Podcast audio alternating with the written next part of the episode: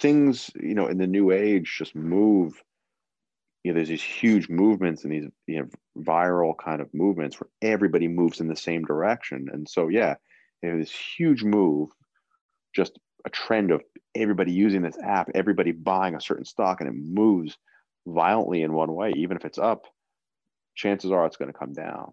So it it's going to end badly probably.